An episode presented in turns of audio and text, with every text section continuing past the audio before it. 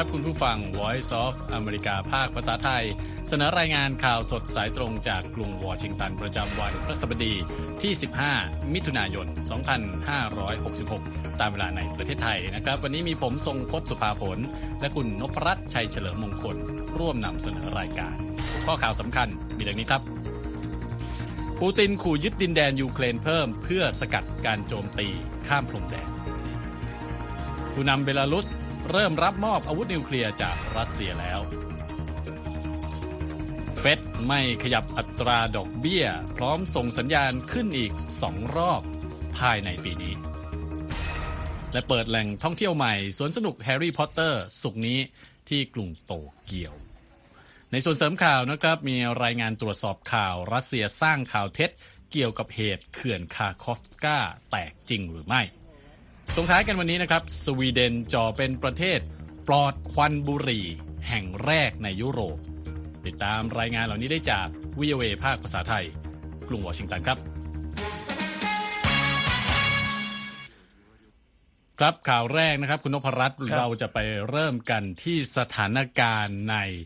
รัสเซียและยูเครนนะครับ ซึ่งวันนี้ประธานาธิบดีวลาดิเมียร์ปูตินนะฮะก็ออกมากล่าวปราศรัยนะครับ บอกว่า ตนอาจจะสั่งการให้ทหารรัสเซียพยายาม ยึดดินแดนในยูเครนเพิ่มนะครับเพื่อปกป้องพื้นที่บริเวณแนวพรมแดนของรัสเซียเอาไว้ แต่นักวิเคราะห์เชื่อนะครับว่าคำขู่นี้อาจจะไม่ได้มีน้ำหนักเนื่องจากรัสเซียกำลังสูญเสียการควบคุมพื้นที่ยึดครองมาจากยูเครนนั่นเอง ประธานาธิบดีปูตินกล่าวปราศรัยครั้งสำคัญอีกครั้งหนึ่งนะครับนับตั้งแต่เริ่มก่อสงครามเมื่อ 16 เดือนก่อน โดยผู้นำรัสเซียชี้ว่ากองกำลังยูเครนประสบความพ่ายแพ้อย่างใหญ่หลวง ในยุทธการโจมตีโต้กลับกองทัพรัสเซีย พร้อมยืนยันนะครับว่าตนยังไม่ได้พิจารณาเคลื่อนทัพครั้งใหม่ดังที่ชาวรัสเซียจำนวนมากกังวลนะครับ อย่างไรก็ตาม ปูตินไม่ได้ปฏิเสธว่าอาจจะมีการระดมพลครั้งใหม่นะครับ พร้อมย้ำคำกล่าวอ้างของทางการรัสเซียว่ายูเครนคือผู้ที่รับผิดชอบต่อการระเบิดเขื่อนคาคอฟกาซึ่งทำให้เกิดน้ำท่วมใหญ่ ริมฝั่งแม่น้ำดานิโปรในเขตปกครองเคอร์ซอนทางใต้ของยูเครนนะครับ เรามีเสียงของประธานาธิบดีปูตินให้ฟังกันในช่วงนี้ครับ по сути дела, ну, если они кормили, то поддерживали экономику. Вы знаете. Комментировали ситуацию на пятый день, но сейчас еще время прошло. ครับคำปราศัยของประธานาธิบดีปูตินต่อผู้สื่อข่าว สายทหารของรัสเซียมีขึ้นหลังจากที่กองทัพยูเครนเปิดเผยนะครับว่าสามารถยึดคืนหมู่บ้านหลายแห่ง คืนมาจากการยึดครองของรัสเซียในช่วงเริ่มต้นของยุทธการโจมตีโต้กลับ เพื่อขับไล่รัสเซียออกจาก 4 เขตปกครองที่รัสเซียได้ยึดครองเอาไว้ตั้งแต่ปีที่แล้วนะครับ ปูตินบอกด้วยว่าปฏิบัติการรุกกลับของยูเครนประสบความล้มเหลว กองทัพยูเครนสูญเสียรถถัง 160 คัน และยานเกราะ 360 คันนะครับขณะที่รถถังรัสเซียถูกทำลายไป 54 คัน แต่ว่าทางสำนักข่าว AP ยังไม่สามารถยืนยันตัวเลขที่ว่านี้ได้นะครับ ปูตินยังกล่าวถึงความพ่ายแพ้ล่าสุดของยูเครน ซึ่งรวมถึงความเสียหายของอาวุธ ที่กองทัพยูเครนได้รับมาจากชาติตะวันตก เช่นรถถัง Leopard ของเยอรมนี ยานเกราะ Bradley ของสหรัฐที่ถูกทำลายไปมากนะครับ ผู้นำรัสเซียบอกว่ายานพาหนะเหล่านั้นเป็นฟืนอย่างดีเลยนะครับ คุณนพรัตน์ครับ อย่างไรก็ตามนะครับ เจ้าหน้าที่ที่เกี่ยวข้องกับด้านข่าวกรองของสหรัฐที่ไม่ขอเปิดเผยชื่อนะครับ ออกมาให้ความเห็นนะครับว่าคำกล่าวของปูตินนั้นไม่ถูกต้อง และเตือนเกี่ยวกับข้อมูลต่างๆ ที่รัสเซียเปิดเผยออกมาด้วยนะครับรบผู้นำรัสเซียกล่าวด้วยว่าตนกำลังพิจารณาว่าจะจัดตั้งเขตกันชนพิเศษ ในดินแดนของยูเครน เพื่อป้องกันให้กองทัพยูเครนโจมตีมาถึงชายแดนของรัสเซียได้นะครับ หลังจากทางการรัสเซียรายงานว่ายูเครนได้ใช้โดรนโจมตี และยิงปืนใหญ่ข้ามไปตกในหมู่บ้านตามแนวพรมแดนของรัสเซียหลายครั้งในช่วงไม่กี่สัปดาห์ที่ผ่านมาครับ แต่ผู้เชี่ยวชาญก็ไม่แน่ใจนะครับ คุณสมพศว่ารัสเซียจะทำเช่นนั้นได้จริงหรือไม่ หลังจากที่รัสเซียต้องเสียการครอบครองดินแดนบางส่วนที่ยึดมาได้ คืนให้แก่ยูเครนในช่วงที่ผ่านมา และไม่อาจขยายปฏิบัติการเพื่อยึดพื้นที่ในยูเครน พร้อมไปกับการป้องกันการโจมตีโต้กลับของกองทัพยูเครน ในพื้นที่แนวหน้าที่มีระยะทางกว่า 1,000 กิโลเมตรได้ ในการประสัยต่อผู้สื่อข่าวสายฐานครั้งนี้นะครับ ปูตินยังได้ระบุถึงประเด็นอื่นๆ สืบเนื่องจากสงครามในยูเครนด้วยดังเช่น อุตสาหกรรมอาวุธของรัสเซียได้เพิ่มกำลังการผลิตโดรน และอาวุธอื่น ๆ แต่ยังคงต้องการอาวุธเพิ่ม ขณะที่ชาติตะวันตกกำลังประสบปัญหาในการผลิตอาวุธและกระสุน หรือประเด็นที่ว่ารัสเซียอาจถอนตัวออกจากข้อตกลงสหประชาชาติ ที่อนุญาตให้มีการขนส่งธัญพืชออกจากยูเครน ผ่านเส้นทางปลอดทหารในทะเลดำหรือการที่สหรัฐสามารถยุติสงครามครั้งนี้ได้ ด้วยการเลิกส่งอาวุธ ไปให้ยูเครน เพื่อทำให้ยูเครนไม่มีกำลังต่อสู้กับรัสเซียได้อีก และชาติตะวันตกจะตระหนักในที่สุดว่าไม่มีวันประสบความสำเร็จในสงครามยูเครนครับคุณสมพศครับ จากยูเครนนะฮะขยับไปที่เบลารุสนะครับซึ่งอยู่ติดกันนะฮะประธานาธิบดีอเล็กซานเดอร์ ลูคาเชนโกแห่งเบลารุสกล่าวนะครับว่าการส่งรับมอบอาวุธนิวเคลียร์จากรัสเซียตอนนี้ได้เริ่มขึ้นแล้วนะครับ การเคลื่อนอาวุธเข้าเบลารุสครั้งนี้เป็นครั้งแรกนะครับที่รัสเซียนำหัวรบนิวเคลียร์พิสัยใกล้ ที่มีอำนาจทำลายล้าง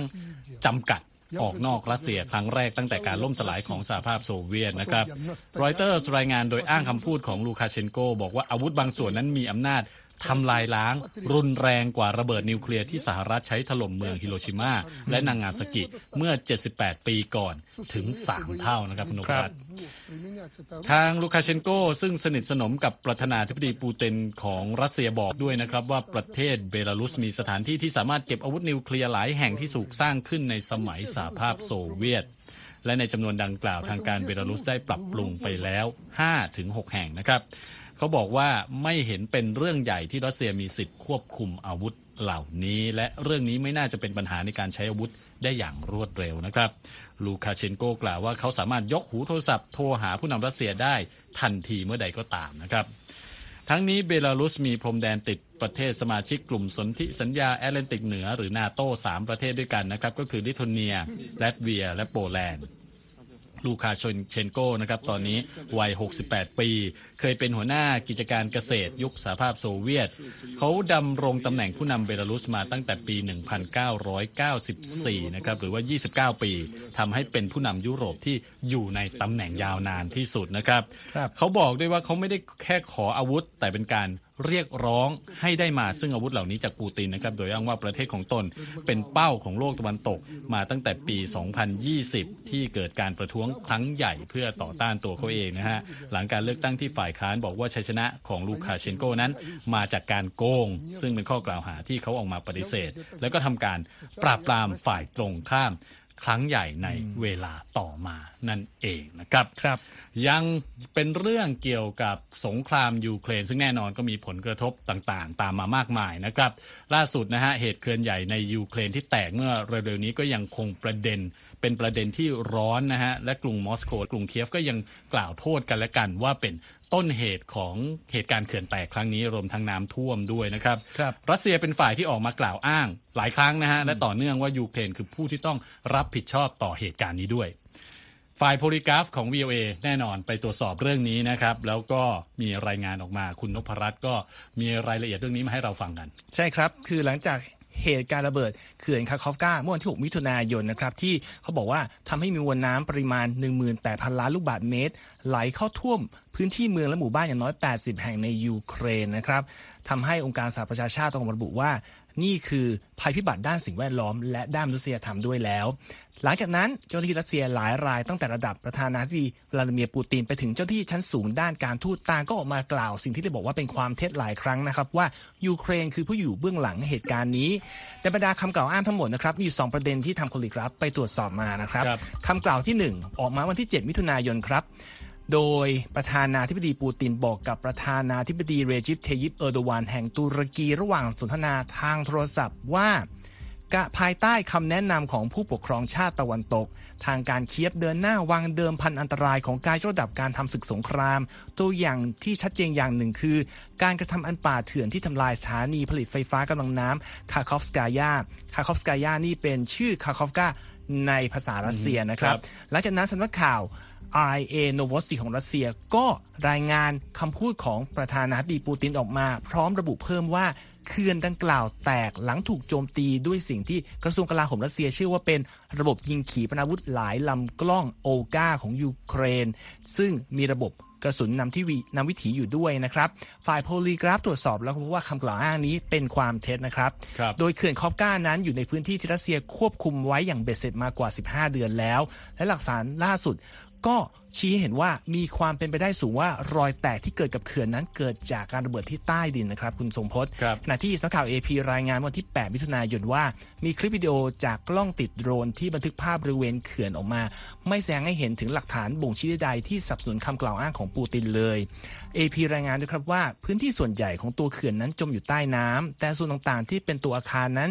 ยังเห็นด้วยตาเปล่าที่เหนือผิวน้ำที่ไหลเชี่ยวกราก ไม่ปรากฏร่องรอยไหม้หรือเศษรอยกระสุนใดๆ ที่ควรจะมี เพราะการทิ้งระเบิดอย่างที่รัสเซียกล่าวหาว่ายูเครนเป็นฝ่ายดำเนินการ แล้ววันที่ 9 มิถุนายนนะครับนอร์เวย์ก็เปิดเผยข้อมูลเกี่ยวกับเหตุแผ่นดินไหวที่บันทึกได้ครับโดยสถานีตรวจจับของตนที่อยู่ในประเทศโรมาเนียและแสดงให้เห็นสิ่งที่บอกว่าเป็นสัญญาณชัดเจนของการระเบิดที่เกิดขึ้นที่เขื่อนคาคอฟกาในช่วงรุ่งสางของวันที่ 6 มิถุนายนตามรายงานของรอยเตอร์นะครับครับและก่อนหน้านั้นก็มีนักวิชาการรับเชิญของคณะนิติศาสตร์และการทูตมหาวิทยาลัยทัฟส์ของสหรัฐ พาเวลลูซิน บอกกับสื่อพิมพ์ The Financial Times ครับว่าการก่อสร้างเขื่อนนี้ซึ่งเป็นเขื่อนดินที่ทำจากดินอัดแน่น หมายความว่าจะระเบิดได้จากภายในเท่านั้น และจะไม่แสดงความเสียหายมากมายจากการโจมตีด้วยกระสุนปืนใหญ่ใด ๆ ก็ตามครับ ครับนั่นก็เป็นคำกล่าวอ้างแรกที่ทาง Polygraph ก็พยายามที่จะตรวจสอบไปครับนะฮะมีคำกล่าวอ้างที่สองด้วยใช่ไหมเป็นคำกล่าวอ้างของใคร ใช่ครับ อันที่สองนะครับ เป็นคำพูดของเซอร์เกย์เนคาเอฟเอกอัครราชทูตรัสเซียประจำเยอรมนี ที่บอกว่าไม่มีหลักฐานใด ๆ เลย ที่บอกว่ารัสเซียเป็นผู้ทำลายเขื่อนคาร์กอฟกาและระบุว่าเราได้เห็นคำแถลงของนักการเมืองเยอรมัน และรายงานสื่อต่างๆที่ชี้ว่า ความรับผิดชอบต่อเหตุการณ์ทำลายเขื่อนของโรงไฟฟ้าพลังน้ำคาร์กอฟกาย่านนั้น ปฏิเสธไม่ได้ว่าเป็นของรัสเซีย เรารู้สึกช็อกกับการคาดเดาดังว่าครับคำแถลงนี้เป็นความเท็จครับ Polygraph ตรวจสอบแล้ว เพราะมีเหตุอันมากมายทำให้เชื่อว่าจริงๆแล้วรัสเซียเป็นผู้ระเบิดเขื่อนแห่งนี้ โดยเรื่องหนึ่งก็คือการที่สำนักข่าว NBC ของสหรัฐรายงานวันที่ 6 มิถุนายนนะครับ ว่าครับอ้างเจ้าหน้าที่สหรัฐสองราย และเจ้าหน้าที่ชาติตะวันตกหนึ่งราย ที่ระบุว่ารัฐบาลสหรัฐ ได้รับรายงานข่าวกรองที่ชี้ไปยังรัสเซียว่าเป็นผู้กระทำผิดที่ทำการโจมตีเขื่อนในยูเครน แล้ววันที่7มิถุนายนโวโลดิเมียร์ซัลโด ผู้ว่าการเขตปกครองเคอร์ซอน ที่รัสเซียผู้แต่งตั้งมา บอกว่าการทำลายเขื่อนนี้จะเป็นประโยชน์ต่อกองกำลังทหารรัสเซียที่ควบคุมพื้นที่ภาคใต้ของยูเครนครับพร้อมระบุว่า จากมุมมองด้านการทหารสถานการณ์ที่เกี่ยวข้องกับยุทธวิธีปฏิบัติการนั้น เริ่มมาเข้าข้างฝ่ายกองทัพรัสเซียแล้วด้วย ก่อนหน้านั้นนะครับ Institute for the Study of War ซึ่งเป็นองค์กรไม่แสวงหาผลกำไร และเป็นหน่วยงานคลังสมองที่ตั้งในกรุงวอชิงตันระบุ ในรายงานเมื่อวันที่6มิถุนายนครับว่ารัสเซียอาจใช้ เหตุน้ำท่วมเพื่อขยายพื้นที่แม่น้ำดานีโปร และทำให้ความพยายามโจมตีโต้กลับของฝ่ายยูเครนในพื้นที่ที่ปกคลุมไปด้วยน้ำซึ่งถือเป็นความท้าทายหนักอยู่แล้ว ยุ่งยากขึ้นไปอีก แหล่งข่าวรัสเซียได้แสดงความวิตกกังวลอย่างชัดเจนและหนักแน่น เกี่ยวกับความน่าจะเป็นว่ายูเครนได้เตรียมตัวข้ามแม่น้ำมา และโจมตีโต้กลับฝ่ายตะวันออกของ เคอร์ซอน Oblast ด้วย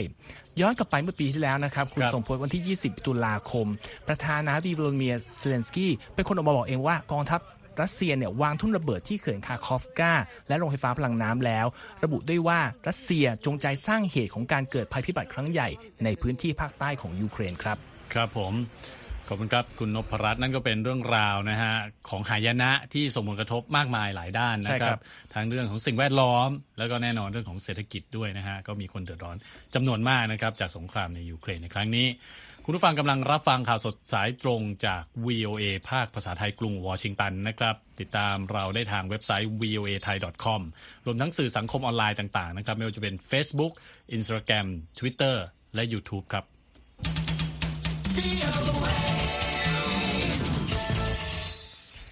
ครับไปกันต่อที่อินเดียนะครับครับณนพรัตน์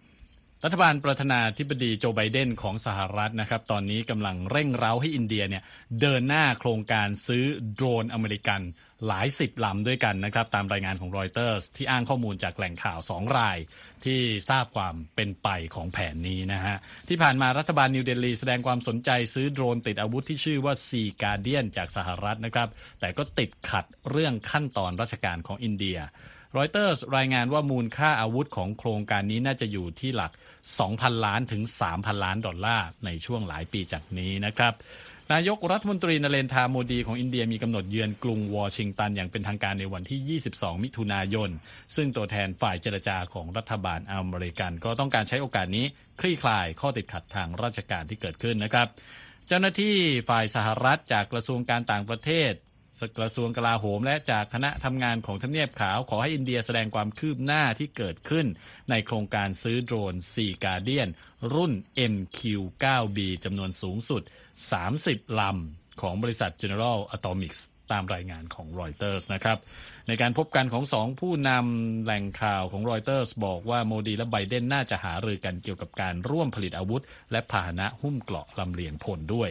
โฆษกของทำเนียบขาวของกระทรวงการต่างประเทศและก็กระทรวงกลาโหม ปฏิเสธที่จะให้ความเห็นในเรื่องนี้นะครับคุณนพรัตน์ครับ ทั้งนี้นะครับปฏิเสธไม่ได้ว่าประธานาธิบดีโจไบเดนเร่งสร้างความสัมพันธ์กับอินเดียให้แนบแน่นขึ้นเพื่อคานอิทธิพลของจีนนะครับ ทั้งกำหนดให้ความร่วมมือเรื่องเทคโนโลยีกลาโหม เป็นเรื่องสำคัญสำหรับสหรัฐและอินเดีย ซึ่งเป็นประเทศประชาธิปไตยขนาดใหญ่ที่สุดในโลก ไม่ว่าทั้งสองคู่นะครับจะไม่ได้เป็นพันธมิตรอย่างเป็นทางการทางทหารก็ตามนะครับ นโยบายของอินเดียในการเป็นประเทศไม่ฝักใฝ่ฝ่ายใดในความขัดแย้งของมหาอำนาจ ก็เคยสร้างความไม่พอใจต่อสหรัฐ จากการที่รัฐบาลนิวเดลีรักษาความสัมพันธ์ทางทหารและเศรษฐกิจกับรัสเซีย หลังจากที่รัสเซียบุกยูเครนไป สำหรับประเด็นโครงการซื้อโดรนจากสหรัฐนะครับเมื่อสัปดาห์ที่แล้วกระทรวงกลาโหมอินเดียก็ยังไม่ตัดสินใจนะครับว่าจะซื้อทั้งหมดกี่ลำนะคุณทรงพจน์รอยเตอร์อ้างแหล่งข่าวรายหนึ่งที่กล่าวว่า เคยมีการพิจารณาซื้อทั้งหมด 30 ลำ ก่อนที่จะลดลงมาเหลือ 24 แล้วก็ 18 ลำในเวลาต่อมา อีกปัจจัยหนึ่งที่อาจสร้างความยุ่งยากในโครงการนี้ก็คือความตั้งใจของอินเดียที่จะให้ส่วนประกอบบางชิ้นของโดรน เป็นส่วนที่ผลิตขึ้นมาในอินเดียเองครับ ครับผม จากเรื่องของ โดรนอินเดียที่สหรัฐโดรนที่สหรัฐพยายามขายอินเดียนะครับไปที่เรื่องของอนักลงทุนติดตามกันอยู่นะฮะเรื่องของอัตราดอกเบี้ยที่ระบบธนาคารกลางสหรัฐประกาศออกมาในวันนี้นะครับ ซึ่งทางเฟดหรือว่าระบบธนาคารกลางสหรัฐก็ประกาศคงอัตราดอกเบี้ยเอาไว้ที่ระดับเดิมนะครับไม่เปลี่ยนแปลง เป็นครั้งแรกในรอบกว่า 1 ปีนะฮะหลังจากที่ขึ้นดอกเบี้ยนโยบายต่อเนื่อง 10 ครั้งติดต่อกันแล้วนะครับ คุณนพรัตน์เพื่อต่อสู้กับเงินเฟ้อ นั่นก็เป็นสิ่งที่นักลงทุนคาดนะฮะว่าจะคงอัตราดอกเบี้ยที่ระดับเดิม แต่สิ่งที่นักลงทุนไม่ได้คาด แล้วก็สร้างความประหลาดใจขึ้นมานะคะก็คือเฟดส่งสัญญาณว่าอาจขึ้นดอกเบี้ยอีก 2 ครั้งในปีนี้เริ่มตั้งแต่เดือนหน้าเป็นต้นไป อันนี้นี่ทำให้ตลาดหุ้นเนี่ย ร่วงนะฮะดาวโจนส์ร่วงลงมาเลยวันนี้ การตัดสินใจล่าสุดของเฟดที่คงอัตราดอกเบี้ยปัจจุบันไว้ที่ 5.1%ซึ่งถือเป็นระดับสูงสุดในรอบ 16 ปีนั้นก็ชี้ให้เห็นนะครับว่านโยบายขึ้นอัตราดอกเบี้ยอย่างต่อเนื่อง 10 ครั้งที่ผ่านมานั้นสามารถกดเงินเฟอ้อไว้ได้จริงนะฮะแต่เจ้าหน้าที่ของธนาคารกลางสหรัฐ ส่วนใหญ่ก็ยังต้องการให้จับตาดูดอกเบี้ยต่อไปอีกสักระยะนะครับ ว่าจะมีผลต่อเงินเฟอ้อและเศรษฐกิจอเมริกันอย่างไรนะครับ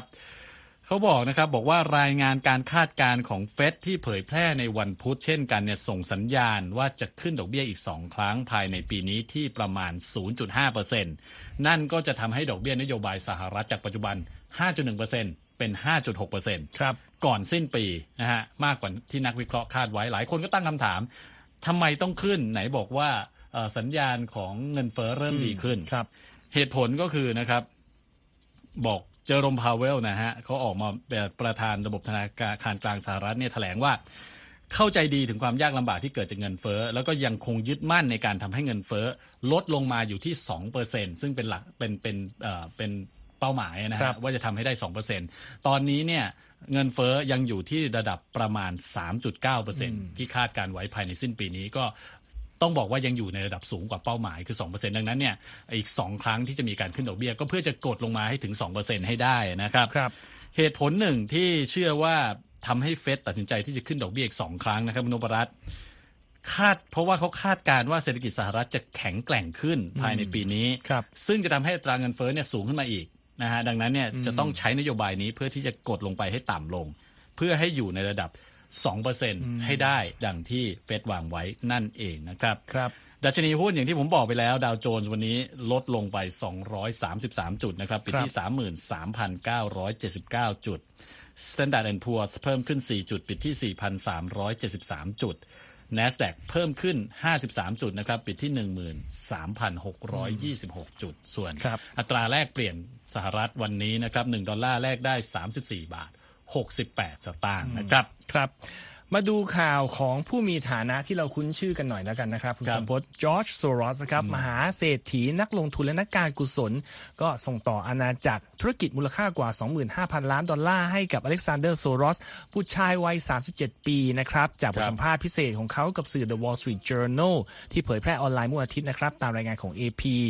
ธุรกิจของโซรอสนะครับรวมถึงมูลนิธิไม่แสวงหาผลกำไร Open Society Foundations หรือ OSF ที่เปิดทำการในกว่า 120 ประเทศ ทั่วโลก และมอบเงินทุนราว 1,500 ล้านดอลลาร์ ต่อปีให้กลุ่มต่างๆ ทั่วโลก เช่น กลุ่มกลุ่มสิทธิมนุษยชน กลุ่มสนับสนุนประชาธิปไตย ตามข้อมูลในเว็บไซต์ของมูลนิธิครับอเล็กซานเดอร์หรืออเล็กซ์กล่าวกับ The Wall Street Journal ว่าเขามีความเป็นการเมืองมากกว่า คุณพ่อวัย 92 ปีของเขานะครับ โดยที่ผ่านมา จอร์จโซรอสตกเป็นเป้าของฝ่ายขวาจากการสนับสนุนประเด็นแนวเสรีนิยม เช่น การลดอคติทางเชื้อชาติในกระบวนการยุติธรรม โดยอเล็กซ์กล่าวว่าทั้งพ่อและเขาก็คิดเหมือนกัน ว่าที่เจ้าของอาณาจักรหมื่นล้านคนใหม่กล่าวว่าเขาได้ขยายสิ่งที่บอกเป็นเป้าหมายเสรีนิยมของพ่อ และสนใจประเด็นที่หลากหลาย เช่น สิทธิการเลือกตั้ง สิทธิการทำแท้ง และความเท่าเทียมทางเพศ และการเตรียมใช้ทรัพย์สินของครอบครัว สนับสนุนนักการเมืองอเมริกันฝ่ายซ้ายต่อไปโซรอสผู้ลูกกล่าวกับ The Wall Street Journal ด้วยนะครับ ว่าเขาเพิ่งพบกับเจ้าหน้าที่รัฐบาลสหรัฐชุดปัจจุบัน ก็คือชักชูเมอร์ผู้นำเสียงข้างมากในวุฒิสภา และผู้นำประเทศต่างๆ เช่น ประธานาธิบดีลุอิสอินาซิโอลูลาดาซิลวาของบราซิล และนายกรัฐมนตรีจัสตินทรูโดของแคนาดา เพื่อผลักดันประเด็นที่เกี่ยวกับมูลนิธิของตระกูลโซรอสด้วยครับครับผมอเล็กซานเดอร์โซรอสที่บอกไปเนี่ยนะครับ บอกเขาเคยบอกกับ Wall Street Journal นะครับบอกว่ากังวลว่าอดีตประธานาธิบดีโดนัลด์ทรัมป์เนี่ยจะกลับมาเป็นผู้นำสหรัฐอีกครั้งครับและองค์กรของตระกูลโซรอสก็จะมีบทบาททางการเงินครั้งใหญ่ต่อการเลือกตั้งผู้นำประเทศในปีหน้าด้วยนะครับ โดยเขาบอกว่าถึงผมจะไม่อยากให้เงินมายุ่งเกี่ยวกับการเมืองแค่ไหน แต่ถ้าอีกฝั่งทำแบบนั้น เราก็จะต้องทำเหมือนกันนะครับ อเล็กซานเดอร์โซรอสเป็นบุตรคนที่ 4 จากทั้งหมด 5 คนของจอร์จโซรอสนะครับ และเป็นลูกชายคนโตของโซรอสกับซูซานเวเบอร์ภรรยาคนที่สองของเขานะครับคุณอภรัตน์ครับ มาปิดส่วนของข่าวธุรกิจเกี่ยวข่าวสนุกๆส่วนตัวครับผมชอบ คือ บริษัทในเครือ Warner Brothers เตรียมเปิดสวนสนุกแห่งใหม่ ภายใต้ธีม Harry Potter ที่กรุงโตเกียวในวันศุกร์นี้แล้วนะครับ โดยบริษัท Warner Brothers Studio Tour Tokyo เปลี่ยนโฉมส่วนตะวันตกของสวนสนุกเดิมโทชิมะเอง ซึ่งมีอายุถึง 94 ปีที่เป็นที่ชื่นชอบของผู้คนทั่วประเทศนะครับ แต่ว่าครับถูกปิดลงไปเมื่อ 3 ปีก่อน เนื่องจากช่วงการระบาดของโควิด -19 ให้กลายเป็นพื้นที่เต็มไปด้วยสถานที่ที่อยู่ในนิยายแฮร์รี่พอตเตอร์ผู้ที่เข้ามานะครับได้พบกับแดก o n แลลี่ และกระทรวง Ministry of Magic ที่ theme park แห่งนี้ทอร์เบนเจนเซนรองกรรมการผู้จัดการใหญ่และผู้จัดการทั่วไปของ Warner Brothers Studio Tour Tokyo ครับกล่าวว่าการประเดิมแหล่งเที่ยวชมที่แรกในเอเชียสำหรับแฟนๆแฮร์รี่พอตเตอร์และการกลับมาของนักท่องเที่ยว คือปัจจัยเสริมให้ทีมพาร์คนี้เป็นจุดสนใจของภูมิภาคครับ แล้วเขาบอกว่าขณะนี้ตั๋วราคาประมาณ 1,500 บาทขายหมดเกลี้ยงไปถึงเดือนสิงหาคมเป็นที่เรียบร้อยแล้วครับคุณสมพศโอ้ก็กลายเป็นจุดเช็คอินใหม่อืมของกรุงโตเกียวสำหรับพวกที่ชอบไปเยือนใช่ญี่ปุ่ครันบกันนะครับคุณผู้ฟังกำลังรับฟังข่าวสดสายตรงจาก VOA ภาคภาษาไทย เดี๋ยวไปส่งท้ายกันที่รายงานเกี่ยวกับสุขภาพครับ กลับ ไปที่สวีเดนนะครับ ตอนนี้กำลังจะกลายเป็นประเทศปลอดบุหรี่แห่งแรกในสหภาพยุโรปนะครับ โดยประเทศที่มีประชากร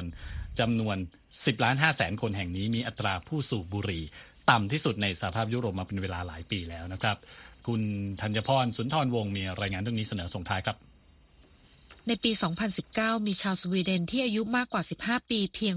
6.4%ที่สูบบุหรี่ทุกวัน ซึ่งเป็นอัตราที่ต่ำที่สุดในสหภาพยุโรปนะคะ หน่วยงานด้านสถิติยูโรสแตระบุว่า อัตราเฉลี่ยของการสูบบุหรี่ทั้งใน 27 ประเทศของสหภาพยุโรปอยู่ที่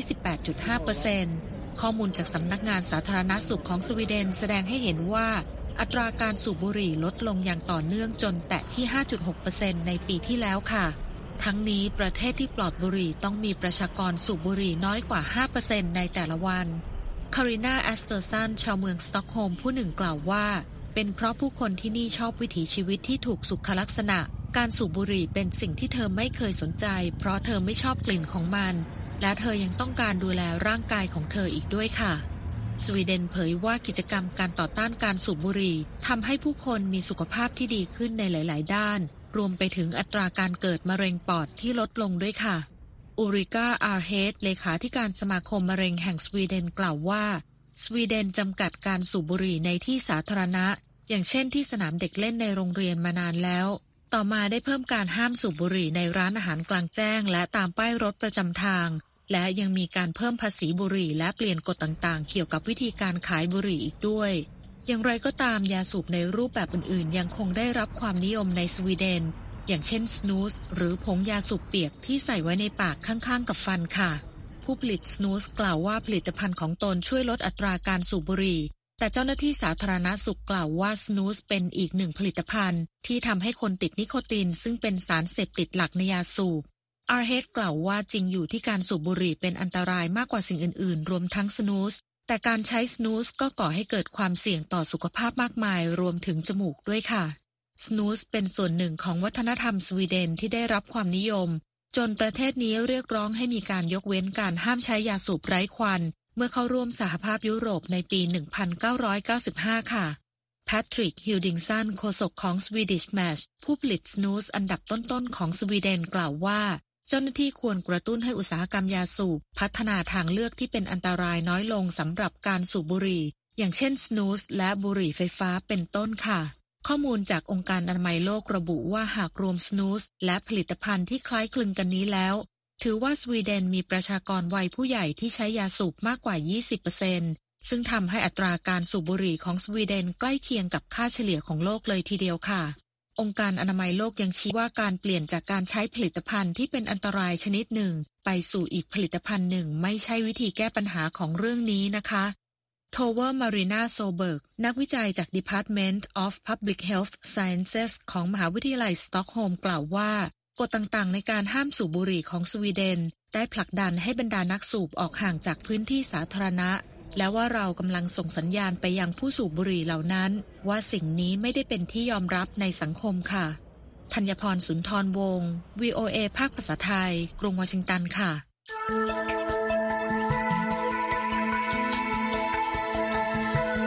ขอบคุณครับ และที่จบไปคือรายงานข่าวสดสายตรงจากกรุงวอชิงตันวันนี้นะครับ ผมทรงพจน์สุภาผล ผมนพรัชชัยเฉลิมมงคล ต้องลาไปก่อน สวัสดีครับ สวัสดีครับ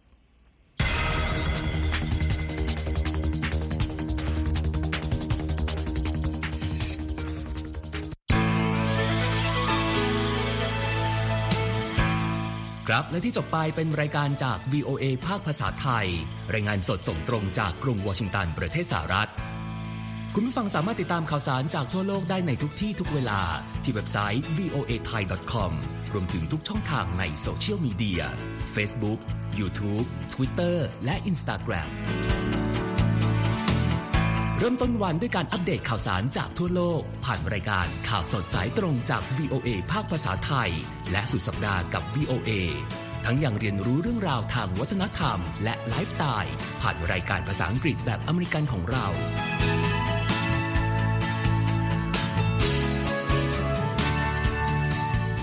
ติดตามความเคลื่อนไหวในประเทศสหรัฐ การเมืองอเมริกัน พร้อมเข้าใจที่มาที่ไปของเหตุการณ์สำคัญ รวมถึงข่าวต่างประเทศ จากแหล่งข่าวที่เชื่อถือได้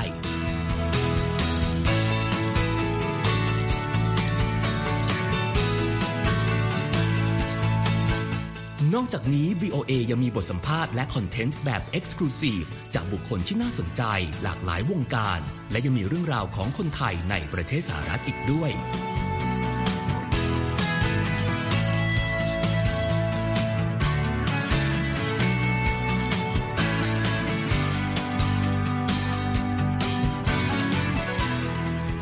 คุณนะครับที่ให้ VOA ไทยเป็นส่วนหนึ่งในการติดตามข่าวสารสาระและเกร็ดความรู้ของคุณ จากรายการต่างๆ ที่เรามุ่งมั่นนำเสนอ เพื่อความเที่ยงตรง ทันเหตุการณ์ และมีประโยชน์ในทุกๆวัน